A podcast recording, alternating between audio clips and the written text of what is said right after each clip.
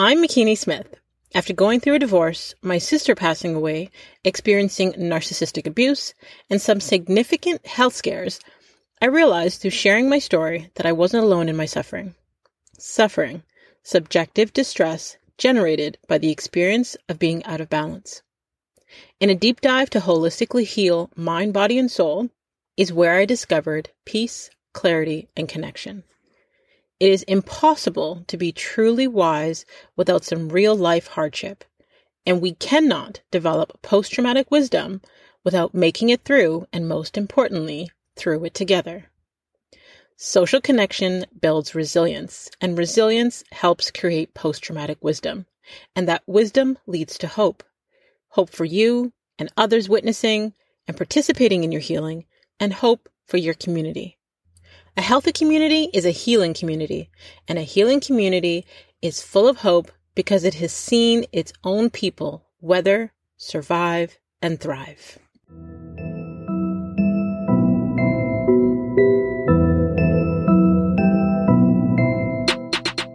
Thank you for joining us on the Heal Her Podcast, HEAL. Honor, elevate, and love her podcast.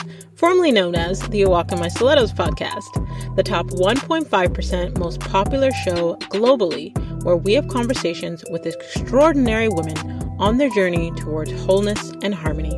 And since you're already here, you may as well subscribe. As a certified mindset coach guiding women towards peace, clarity, and connection within, supporting the direction of the system toward wholeness, my goal here is to help you thrive.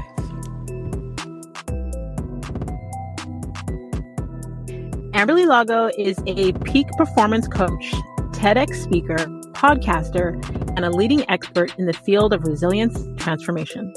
She's the best-selling author of True Grit and Grace, Unstoppable Life Mastermind.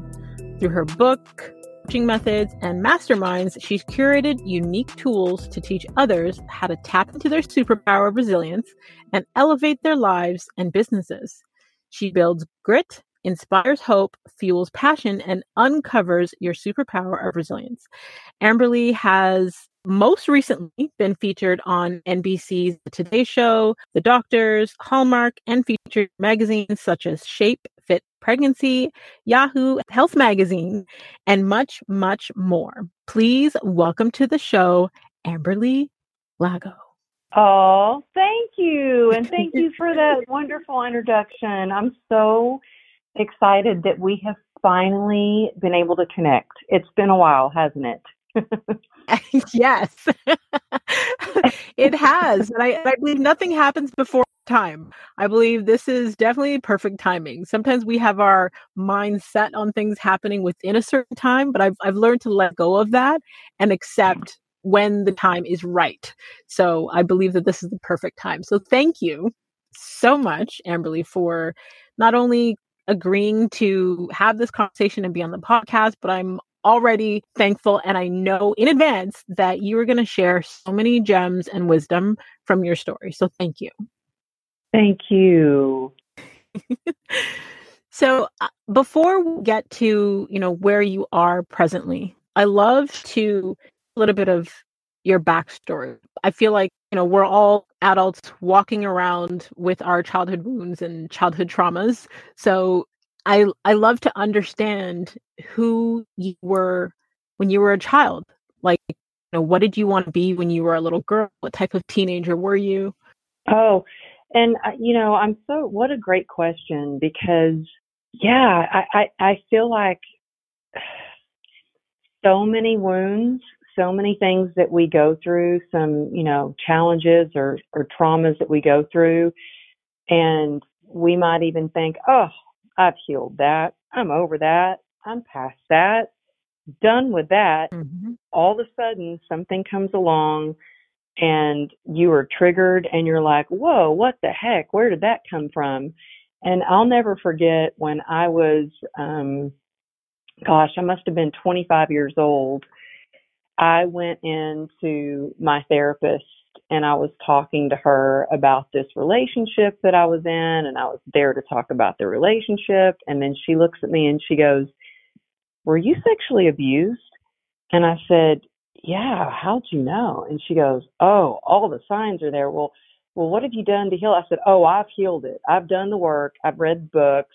I'm past that. That's not why I'm here. She goes, I don't think you have worked on that like you should. And she gave me a bunch of books to read. And then I dove into that a little bit more. But you know, as a kid, it's so funny. My mom's best friend just sent her a picture of me. She texted me a picture, just sent me this picture. And I just looked pathetic. I mean, I wrote my mom and I said, my goodness, bless my heart. I was just the ugliest little thing you ever saw. I was such a tomboy. I was, oh my goodness. And I told my mom, I was like, oh my goodness, I remember this moment. I was horrified. You put me in this pageant.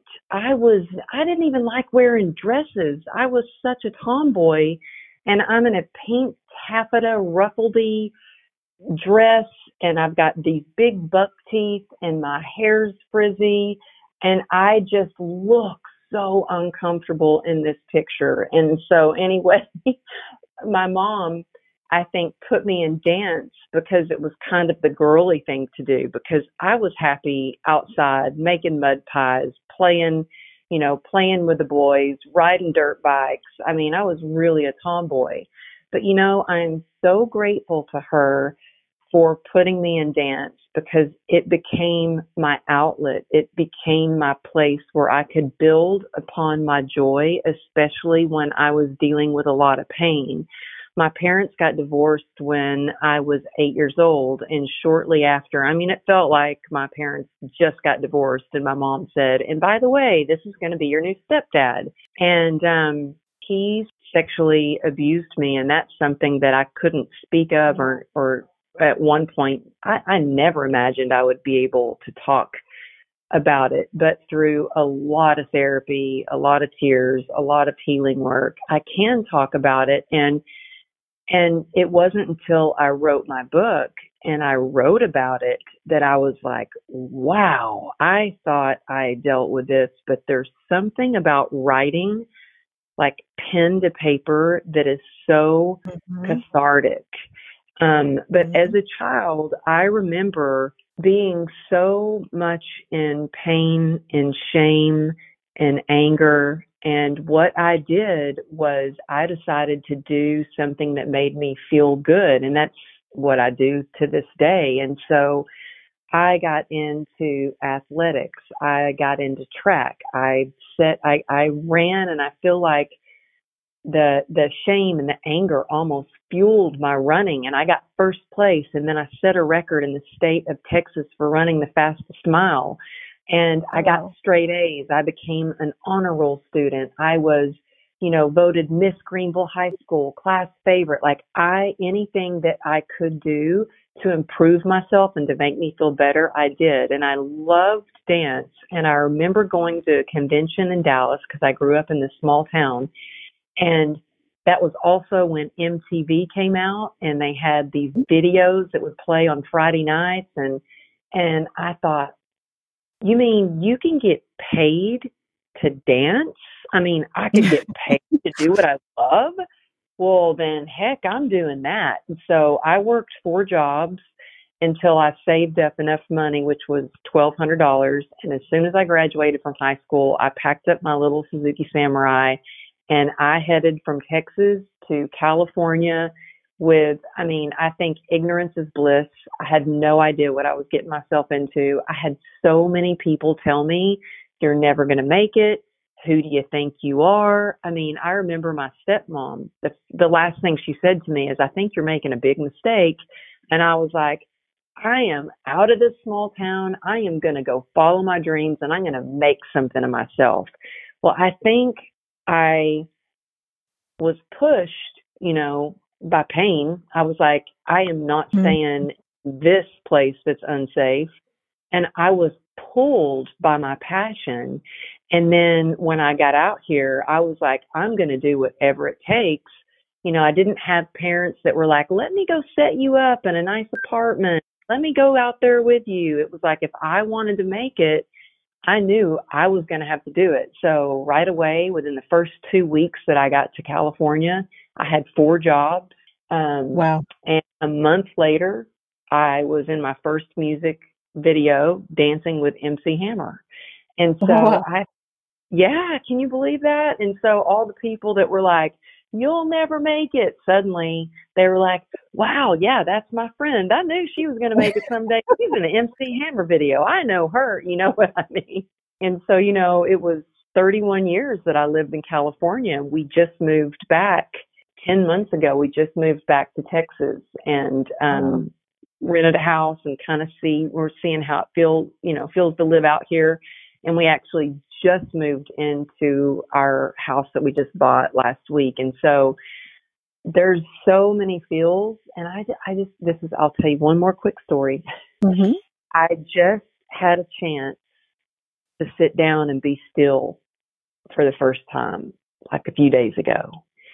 And I sat in my little hammock. It's this little single hammock chair outside. And I just I just got overwhelmed with gratitude. And I burst into tears because I was a single mom for years and I struggled. And I moved into, my little tiny 1-bedroom apartment, and all I had was a baby crib and a little table. And I keep that little table as a reminder of how far I've come. And I looked at this house that we bought and I thought, dang it, I look at what your hard work puts you where your blessings can find you.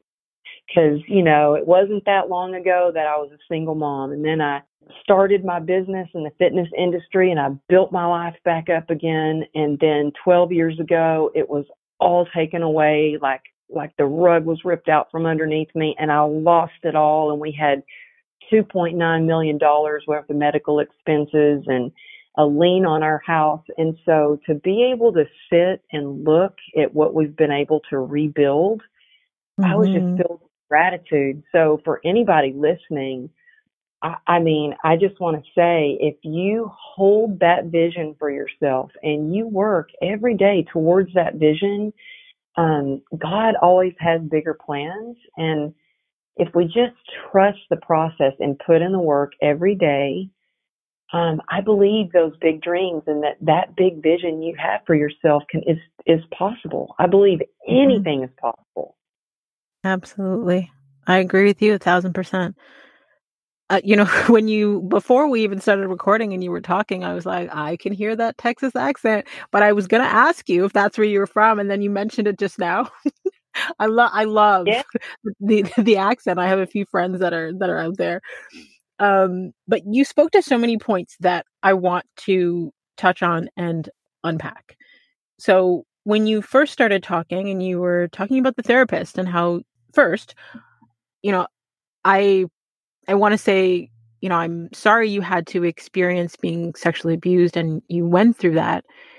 And I can't imagine, what that was like for you. And then having a therapist basically tell you you haven't quite dealt with that. I did a story today on Instagram. And as you were talking, I was like, this is exactly what I was talking about in my story, how, sometimes we do the work to heal. And we think that we've healed from that thing, and then a trigger comes up. And the trigger is not necessarily that we haven't healed or done the work. It's just we're now ready to do the deeper work. So, triggers can come at any point. And, in my story, I was just saying to people, like, just because you've had a trigger doesn't mean that you haven't done the work. It just means that it's time and you're prepared to go even deeper. So when you talked about the shame and anger and all the other things that you experienced from the time you were younger till, being a single mom, it made me think about our paradigms, our habitual way of thinking. Every one of us is born into a particular set of circumstances and our values are defined by that. And, what we experience, we're conditioned by the environments that we grow up in and the values that our parents have. And from me following you on Instagram for so long, you know, you motivate me. And I was just telling you this before we started recording. Where do you feel that your conditionings or your paradigms come from? Were you born into, you know, hardship or luxury? Were your parents the type that had the type of resilience that you have? Like, where did that come from? Oh, well, thank you. Well, you know what? I'm so grateful that, you know, I've got a loving, wonderful mom and dad, and they did the best they could, you know, with the tools that they had. And my mom just, she worked so hard a lot of time. Most of the time she worked 2 jobs just to keep a roof over her head and food on the table. And my dad worked really hard as well. He was an entrepreneur, and I just remember him being so stressed a lot of times. And I remember my mom being so exhausted that she would like fall asleep on the sofa while folding laundry most of the time, or, you know, my mom has overcome so much from, you know, divorce. My little brother was born and had a brain injury, and he's been in a wheelchair his whole life. And, you know, then dealing with, you know, she got remarried to my stepfather, who turned out to be just this horrible man. And then she got divorced again. And then she has my little brother, who is on death row in Texas, who got into drugs and alcohol and led him down a really horrible path. And so she's definitely resilient. And she, you know, we grew up going to church. And so I knew about God, and I knew, you know, I knew about the Bible, but that's not really where I felt my spiritual connection. And this might sound kind of crazy, but where I felt closest to God, and I still do, is outside nature. And where I started to develop a relationship with God was running track. And I would be on the track, and that would be the time that I would just have conversations with God. And my coach was one of my biggest mentors, and my dance teacher was a huge mentor. My coach is, I think, who really taught. My grandmother taught me grit and how to be tough. I mean, she is 95. Wow. Gosh, almost, no, 6. And she still lives in this huge 2-story house on a pecan grove, goes up and down those stairs, picks all the pecans, makes, you know, Thanksgiving dinner for us. She's amazing. So she's tough. She doesn't complain. She focuses on what's really important. She's, you know, and so she is like who I strive to be. Like I flatter myself to think I'm a little bit like her. You know, she's amazing. And my mom is so strong and, you know, but I really think that a lot of what taught me also to be really emotionally tough and resilient, I really think when I think about that is being an athlete and being a dancer. I mean, my dance teacher didn't care if my feet were bleeding in my point shoes. She's like, look, are you going to do that? Do you want this bad enough? If you don't, your understudy will take over for you. So it was pretty much like, suck it up, buttercup, get back up on your feet and keep going. And, you know, my track coach, it would be running. It would be 100 degrees and 100% humidity. And you would run so hard that you'd have to throw up. And she could see when I'd start to throw up, and she'd be like, off the track to throw up and then keep running. Oh, wow. And so I was taught, like, if you wanted to win, you had to push through. You had to push further than you thought you could go. But it wasn't until I had a horrific motorcycle accident, and I was so busy sucking up the pain and pushing through the pain and working hard to try to get better. And I wasn't getting better, and the pain seemed to be getting worse, that I thought, wait a minute, there's a time when, yes, we absolutely need to push through, but there's also a time that we need to give ourselves grace.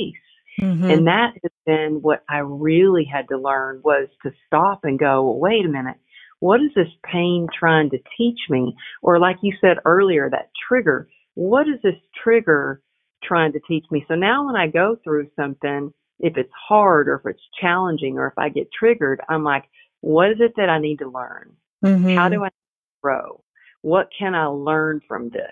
And it's not that I want to stay there and get stuck in it and, you know, have a pity party forever. But, you know, look, last night I had a total like meltdown, crying, mm-hmm. like ugly cry. Okay. And my yeah. husband was out like, what the heck?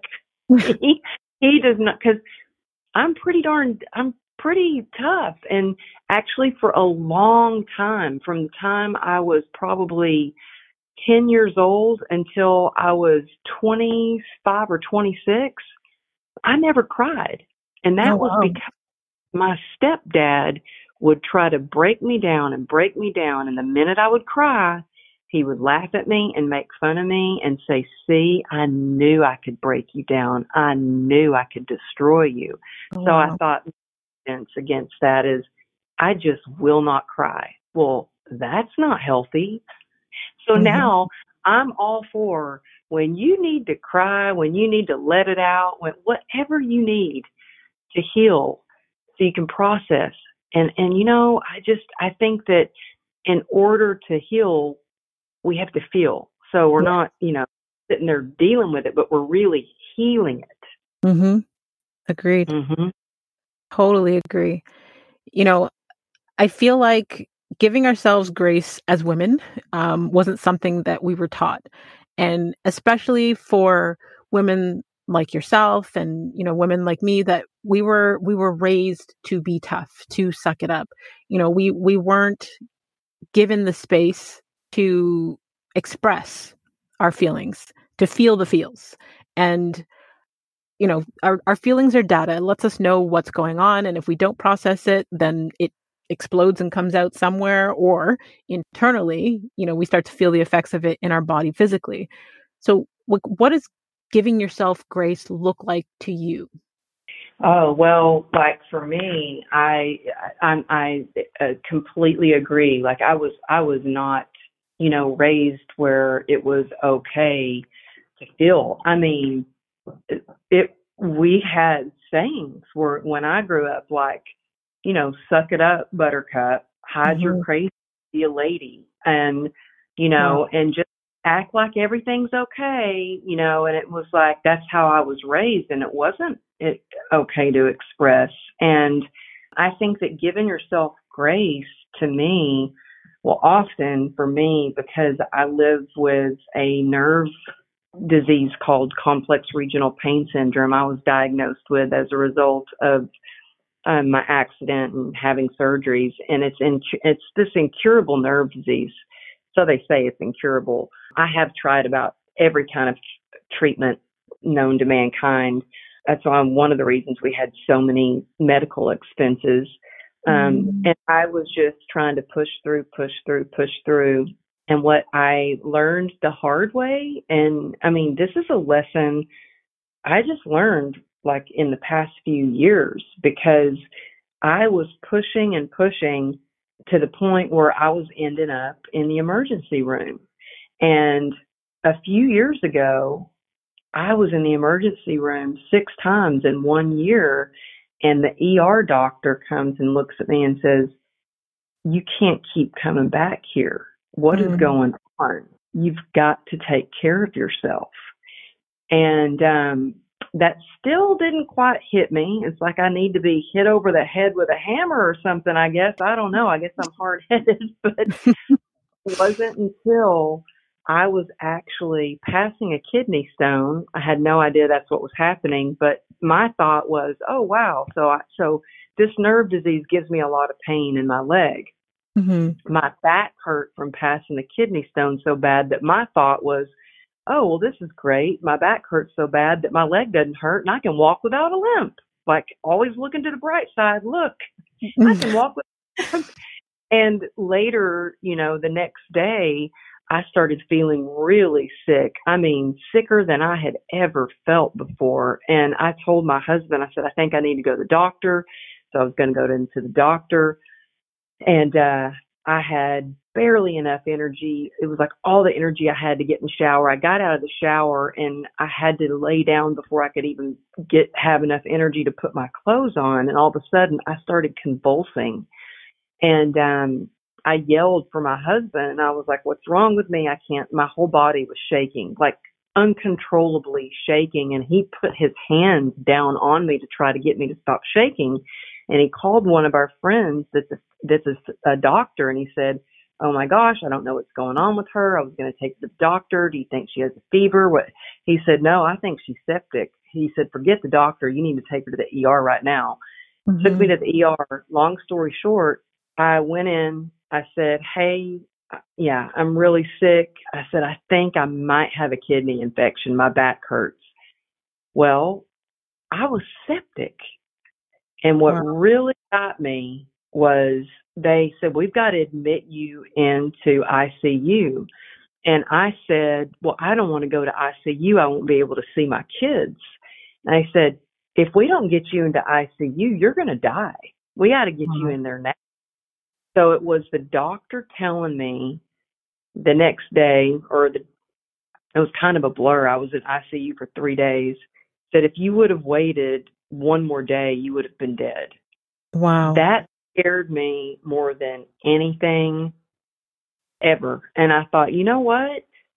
We're actually pretty fragile. Like, we have to listen to our body. And so to me, giving myself grace means that if my body is yelling at me that there is pain, or I have a fever, or my leg is screaming at me, or I am all of a sudden, I push myself sometimes to the point where I will be so exhausted I throw up. Wow. That's my body sending me messages like, it's time to slow down. You need to take a rest. So giving myself grace means being kind and giving myself kindness like I would to my own kids, or to my best friend, or to my husband. Why do I push myself? Like, I think about it. If my daughter told me, Mom, my ankle hurts so bad, I'm having a hard time walking, would I tell her, well, you better keep walking on it? No, I would give her an ice pack, and I would prop her leg up, and I would love on her. But I don't do the same for me. You know, so I think that I'm still learning. I'm not always good at it. I think because for so long I was conditioned for so long to push. And if I didn't, I wouldn't succeed, or I wouldn't be able to keep a roof over my head, or I wouldn't, you know what I mean? Or I wouldn't finish the race, and I've just learned that sometimes it's not worth it. Our health is the most important thing, because without our health, we can't enjoy anything. Yeah, agreed. Like, I feel like many of us, including myself, have a hard time giving ourselves as much grace as we give other people. It's something that we need to practice, like you said, on a regular basis, because the example that you gave with your daughter, if she hurt her foot, like, there's so many examples that we get on a daily of where we give other people the most amount of grace. But then for ourselves, we don't do that same thing. We are, all our own worst critic. I was listening to how you described the picture of yourself that your mother sent you, earlier. And I thought we are definitely our own worst critic. Like, the things that, we would say about ourselves, we wouldn't want anyone else to say to us, or we wouldn't say that about someone else. Oh, yeah. And I remember when my TED Talk came out, it took me 3 days before I could watch it, because I knew I didn't want to be so hard on myself, and I didn't want to pick myself apart. Mm-hmm. So I waited 3 days, and I was like, Amberly, be kind to yourself. I've learned to talk to myself instead of listen to myself, because if I listen, my inner critic will come up and it'll just tear me apart, telling me I'm not good enough, I'm not smart enough, I'm not pretty enough, I'm not whatever it is enough. And it's like, as long as you know you're doing your best, you did your absolute best, then that's enough. Agreed. I agree. You've been through many traumatic events, from, you know, being sexually abused to, you know, the car accident where, your motorcycle accident where, you know, you had 34 surgeries to save your leg from amputation. I think you said in your TED Talk, they gave you a 1% chance of being able to use your leg again.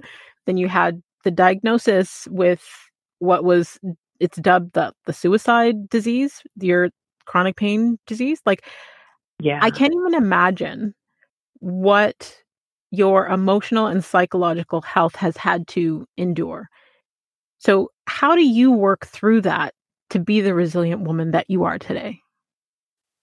Well, thank you. I tell you what, it takes a lot of work. Mm-hmm. I mean, I say that because I don't think that we, or I haven't anyway, I don't ever feel like we get to a place where we're like, and I have arrived, I am resilient and unstoppable and things are good. It's like, you know, I just feel like it took me down. I got through this, you know, horrific accident, and I had a 1% chance of saving my leg from amputation, and then got through all these surgeries. And what the hardest part was being diagnosed with a nerve disease and learning that they're like, you will always be in pain. Like every day you're going to hurt. Like there are treatments. There's nothing we can do. This is a baffling disease. So you're going to have pain. So you need to just go get back in your wheelchair. But that wasn't the vision that I had for myself. And so I kept trying all these things. And when it wasn't working is when I started doing really terrible things like drinking every day to try to cope with the pain. And I felt like I only really had one tool or a couple of tools that I used. I used to pray, and I would run. And that was my drug of choice. Like that's what would make me feel better. And now I couldn't run, and I was stuck in this hospital bed, and I was just sitting with all these emotions. And it wasn't until I took a really good, hard look at my life. And I think that is the first real, true, like transformational journey is taken. That first step is to look at what's going on in your life, mm-hmm. and an acceptance for what your circumstances are, for who you are, and for the choices that you're making. And I was not making good choices.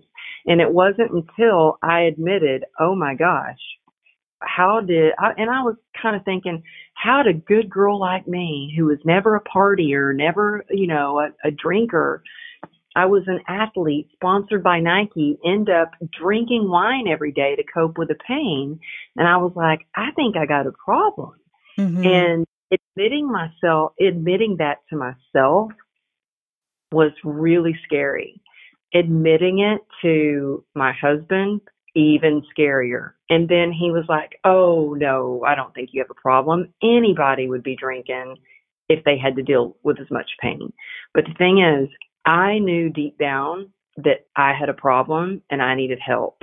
And so I think that when we really get quiet and we really start asking ourselves questions and we really start taking a look at the actions that we're taking, we can go, okay, how's that working for you? Is that helping you or is that hurting you? Because everything that we do is either helping us or hurting us. Yeah. And so that's when I just really started to change my life, was when I stopped drinking. I started really, you know, went to therapy, started diving into self-development. And to this day, I really believe that if I don't stick to and I think we have to find what morning ritual or what routines work for us. But I know for me, it is so imperative to have quiet time in the morning so I can focus on my intentions. I can pray. I can journal what I'm grateful for, because I wake up and I'm not always the most positive person. I wake up, I'm in pain, and I can start going, oh, life's hard. Like, you know, this sucks. I can't hardly walk today. But instead, I shift that with gratitude. And so I think that if you know, the minute you're feeling sad or discouraged or you're getting caught up in comparison, if you can just start to think of one thing that you're grateful for, it's the quickest and easiest way to feel better about your situation. And moving my body. So I think it's really important to have what your non-negotiables are that you know you to live a better life, to be a better person, a better mom, a better sister, a better daughter, a better leader, and stick to those things. And for me, it's definitely quiet time. It's daily readings. I have a group of ladies that they're my accountability partners. And every day, we now do it on an app, and we text 10 things, or we write down in this journal 10 things that we're grateful for, and we just shoot each other that text. And it's one thing to, you know, feel grateful. It's another thing to write it, and it's another thing to share it, and it's another thing to feel what somebody else is grateful for, because that will sure change your day as well. And so I think that I think that for me, by having these things that I do daily, and also making sure like that when I first get up in the morning, I want to grab my phone. I want to check out Instagram. I even want to get on TikTok if we're being honest here, but I don't, you know, I do not allow myself to pick up my phone unless I have first set the tone for the day. And then so many times that I don't feel like working out, that I'm not motivated, and I don't depend on motivation. I depend on healthy habits of what I call smart feet, of like, I know I'm going to get up, I'm going to put on my workout clothes. And at some point in the day, hopefully it's first thing in the morning. Sometimes it's not. Sometimes I have early calls, but I know that if I move my body, it will move my mood. And then getting out in nature and connecting to God, just getting grounded, you know, being in contact with other people and surrounding yourself with people who are positive and they believe in you and they're doing big things and they're talking about their big dreams and big visions and they're excited for life. I think all of those things really help me to be more mentally and emotionally resilient.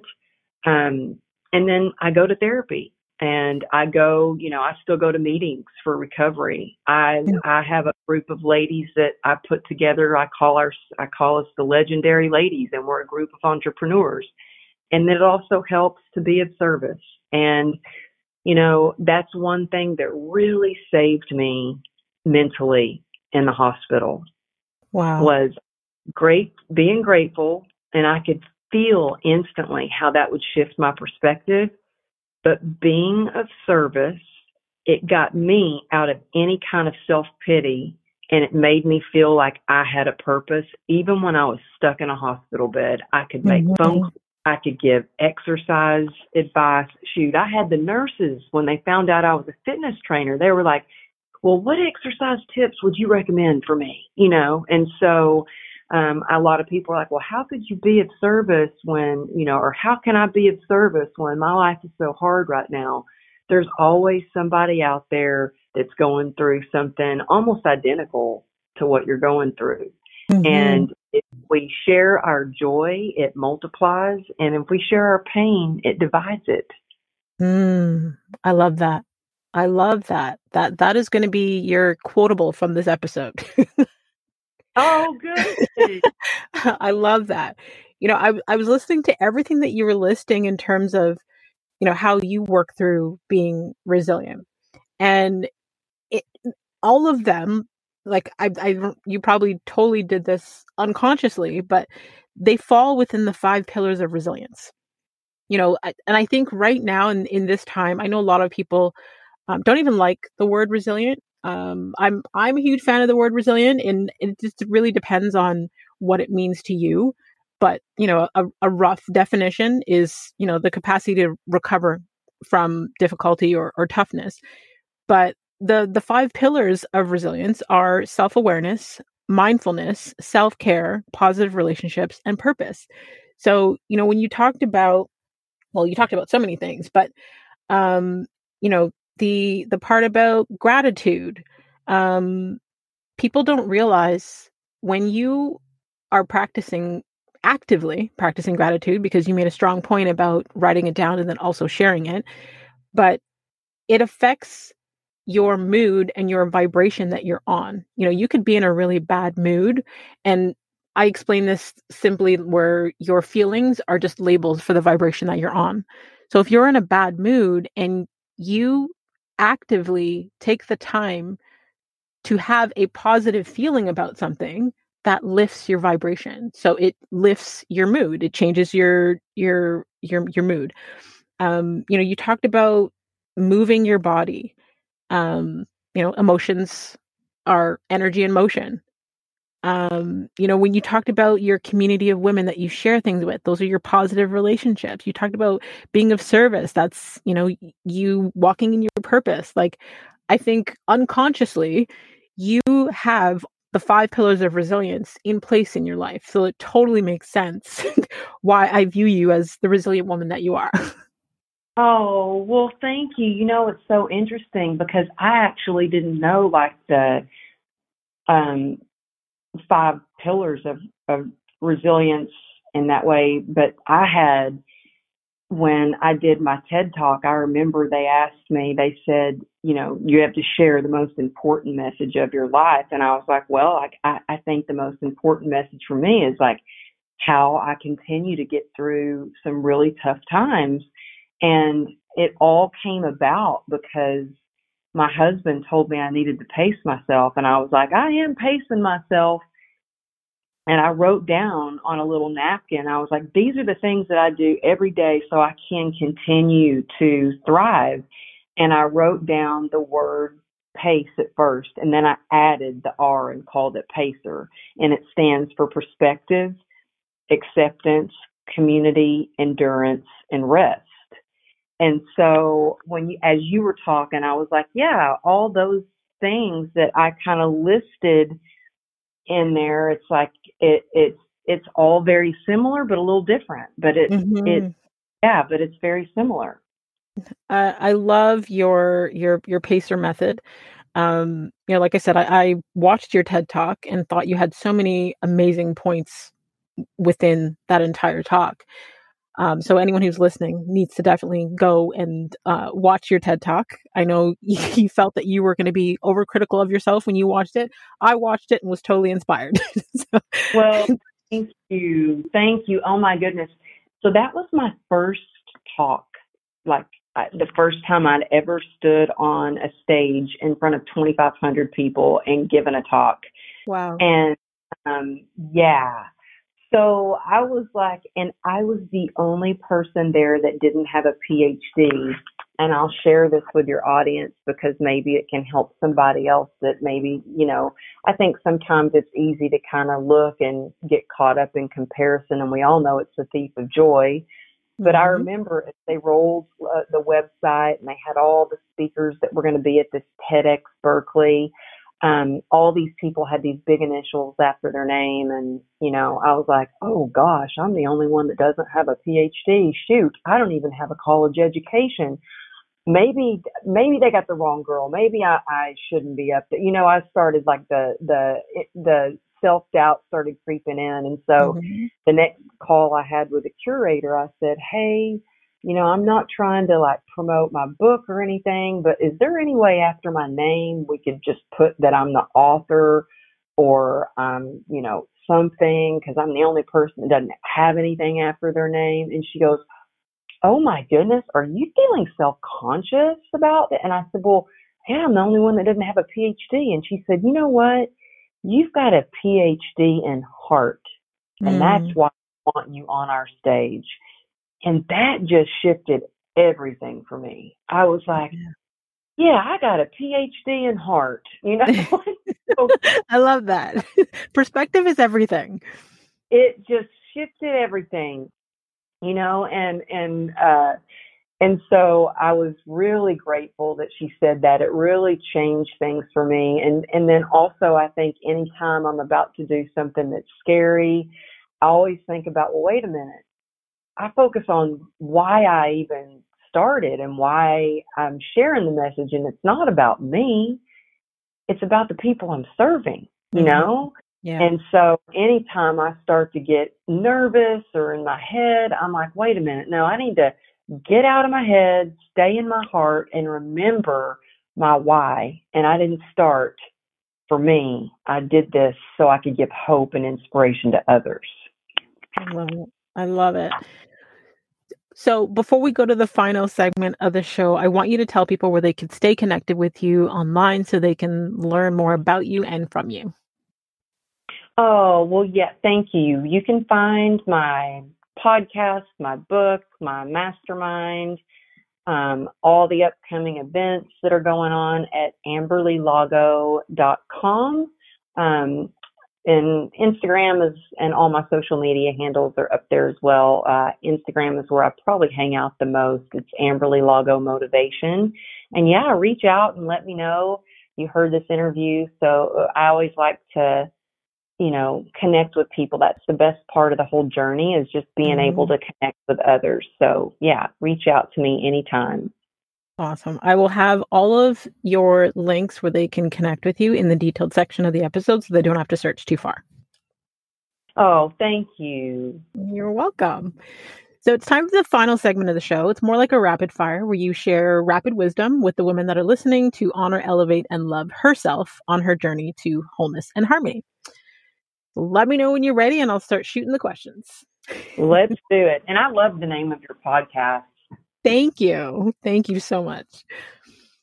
All right. So let's start with, name a book that has changed or greatly impacted your life. I would say one of my favorites is The Four Agreements. Okay. When was the last time you apologized to someone? This morning. Okay. What are... My husband, by the way.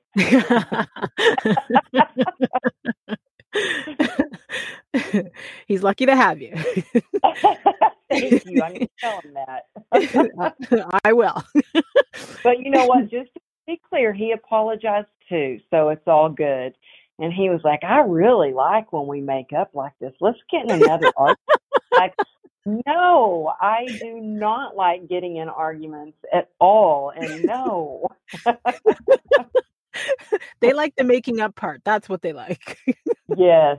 I'm like, no. All right. What have you learned in the past 12 months? What have I learned? Oh my gosh. So much. I feel, well, okay. So 5 years ago, I didn't even own a computer. And so for me, learning technology, I handwrote 90% of my book on a notepad and then bought a laptop, typed it up. And so in the last 12 months, I've learned even more about technology. Yesterday, I just posted a new TikTok and I was like, oh, I think I'm kind of learning how to do these TikTok videos a little bit. And so I'm learning so much, but that's like the technical side. But I feel like I'm learning every day how to be a better communicator, how to be a better leader for my team, how to be a better friend. And so I love learning and growing. It's not always easy, and sometimes it's so frustrating. But I hope to always continue to learn. And so I like being in rooms with people that are a lot further along than me. And so I've got some big events coming up where I'm like, oh my gosh, I'm sharing the stage with Ed Mylett at one event, then Jamie Kern Lima at another event. And I'm like, okay, I'm going to learn a lot at this event, you know? So yeah, I'm always learning so much every day. Love it. Okay. When you feel overwhelmed, unfocused, or uninspired, what do you do? Go to the gym. I work out, go to the gym, or if I don't have time for that, going to the gym and actually like listening to fun music and moving my body. Like today, I was in between calls and I was actually feeling just like almost like an emotional hangover, just exhausted. I mean, moving it was so hard to move. Like this move we did, because it wasn't just moving all of our stuff that we forgot. We had so much stuff because we had stuff in storage, but moving my office and so many things going on, that I just went outside in my backyard and just kind of decompressed. I soaked up some sun and just unplugged from devices. And I only had like 10 minutes, but that recharged me. And I also think that, just turning on some music and dancing around. Mm-hmm. And I'll tell you a funny story really quick. So maybe I'm just telling you and your listeners that, so I dance around because it brings me joy. And I was getting ready. I was doing this virtual event and I had my camera off, and my friend texted me, and I am in my office dancing around like kind of a crazy person, actually. Like I don't like the word crazy, but that's my nickname that my husband calls me. I don't mind it. And my friend texted me and she said, Amberly, I see you dancing. And I'm like, what? I had no idea that they could actually turn my camera on. Oh, so wow. I'm so glad that I have pants on. You know what I mean? I was like, oh my gosh. But yeah, I love dancing. I love doing push-ups before I do an event. And so I was actually in my office. So from that moment, I'm always like, okay, if I'm going to be dancing around like crazy, I'm going to maybe I'll put a sticky note, something over. But you know what? They were like, okay, well, this is the real deal. She really does dance like this before she goes to do a presentation. I love it. I'm going to give you a piece of advice. My daughter went on to Amazon and bought me this little thing that sticks over your camera on your laptop, and you can slide it back and forth. So it keeps the camera covered. I've got to get that. Yeah, because that was opening for me. I was like, holy cow, that's kind of scary. Yes. Technology. The world that we presently live in is quite scary with that sometimes. Yeah. Okay. What's been your biggest failure in the last year, and why do you think that happened? My biggest failure in the last year, it was I had about 5.5 years of sobriety, and it was something that was so sacred to me. And I got really busy with work and was letting my non-negotiables slip, like going to the gym, like skipping right into work instead of taking time in the morning to really take care of my mental health. And I had a really tough time where I had this business thing that went really wrong, and somebody took my money and ran, and another situation with my brother who's in jail, and all these things. And because I wasn't like doing the daily taking care of myself to build, I think we have to build our resilience before we need it. I actually slipped for one day and I lost my sobriety and had to start over counting. Thank goodness I had recovery in me that I called, I went to bed, called my sponsor the next day, and I was like, I really messed up, and I got right back into the program. But it really was like, it was so hard. And I had to look at like, again, what did I learn from this? Like, but it really sucked. So that's probably, I guess, a failure, but I like to look at things as like big lessons instead of even calling it like a failure. But I felt like a failure. You know what I mean? Like I was being so hard on myself. And so thank you for sharing that.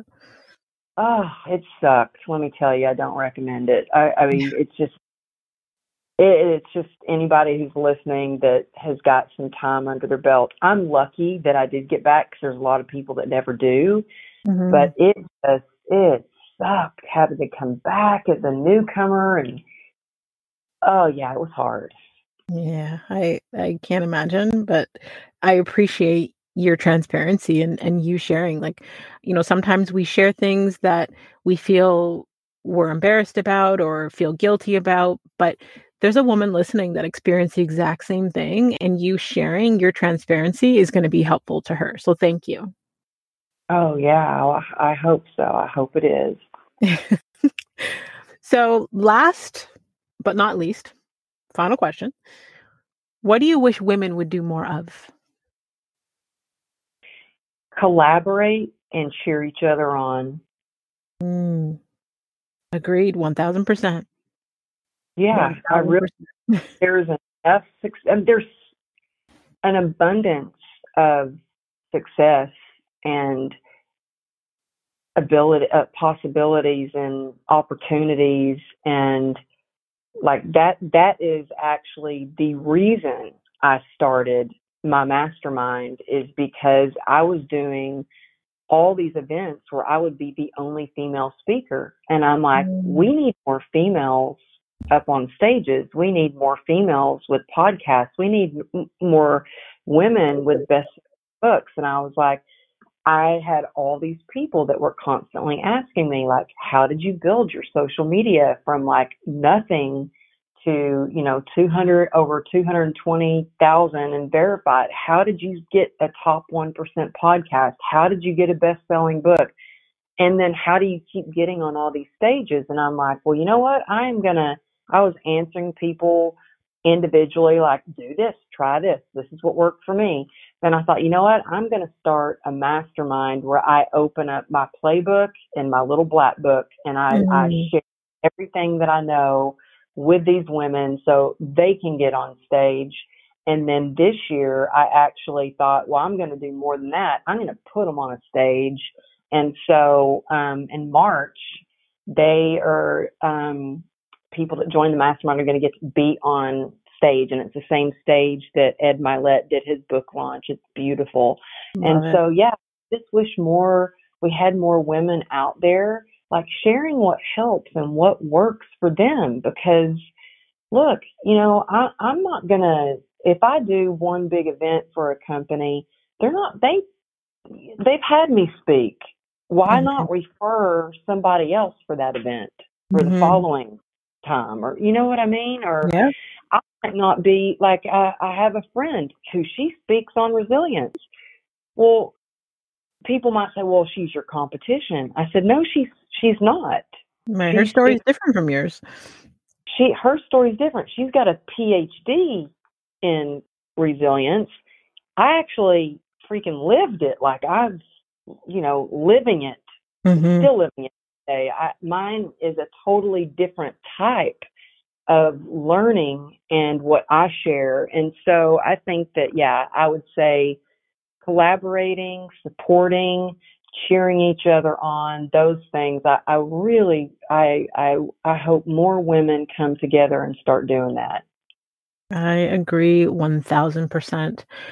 You know, I feel like I resonate with everything that you've shared today. And there's been so many times where I'm like, oh my God, me too. And, you know, the little girl in me wanted to like tell my story that was just like your story. But I love hearing your stories. I love listening to the wisdom and the nuggets of wisdom and all the gems within your stories of how you've overcome your adversity. So I don't take your time for granted. I honestly am so grateful for your energy, for your openness and your transparency. Thank you. Thank you so much, Amberly, for taking the time to join us. Oh my goodness. Well, thank you. You are, you know, I love your show. I love the new name of your show as well. Thank you. I love it. And so I can understand why you have raving, you know, fans that love your show as well, but you're such a good interviewer. And I mean, I feel like when we first got on the call and started talking, we hit it off right away. Yes. And you're so amazing, and I appreciate you for having me on, and thank you for your time. I don't take it lightly that you've had me on your show to get to share with your audience, so thank you. Thank you so much, Amberly. And to all of you legacy leavers out there, until next time, subscribe on all platforms. Don't forget to rate the show and leave us a review on Apple Podcast. And I just want to thank each and every one of you that continues to listen each week, that helped us rank globally in the top 1.5% of most popular shows. That's almost, 3 million podcasts that are active at the moment. So, nice. If you could think of, I'm going to challenge you today. If you can think of 5 women that would receive value from hearing Amberly's story, please share it with them. Feel free to, share your aha moments or what resonated with her story and screenshot this week's episode. You can tag Amberly at Amberly Lago Motivation. You can tag myself at The Real McKinney Smith, and continue to walk in greatness in a manner worthy of your calling.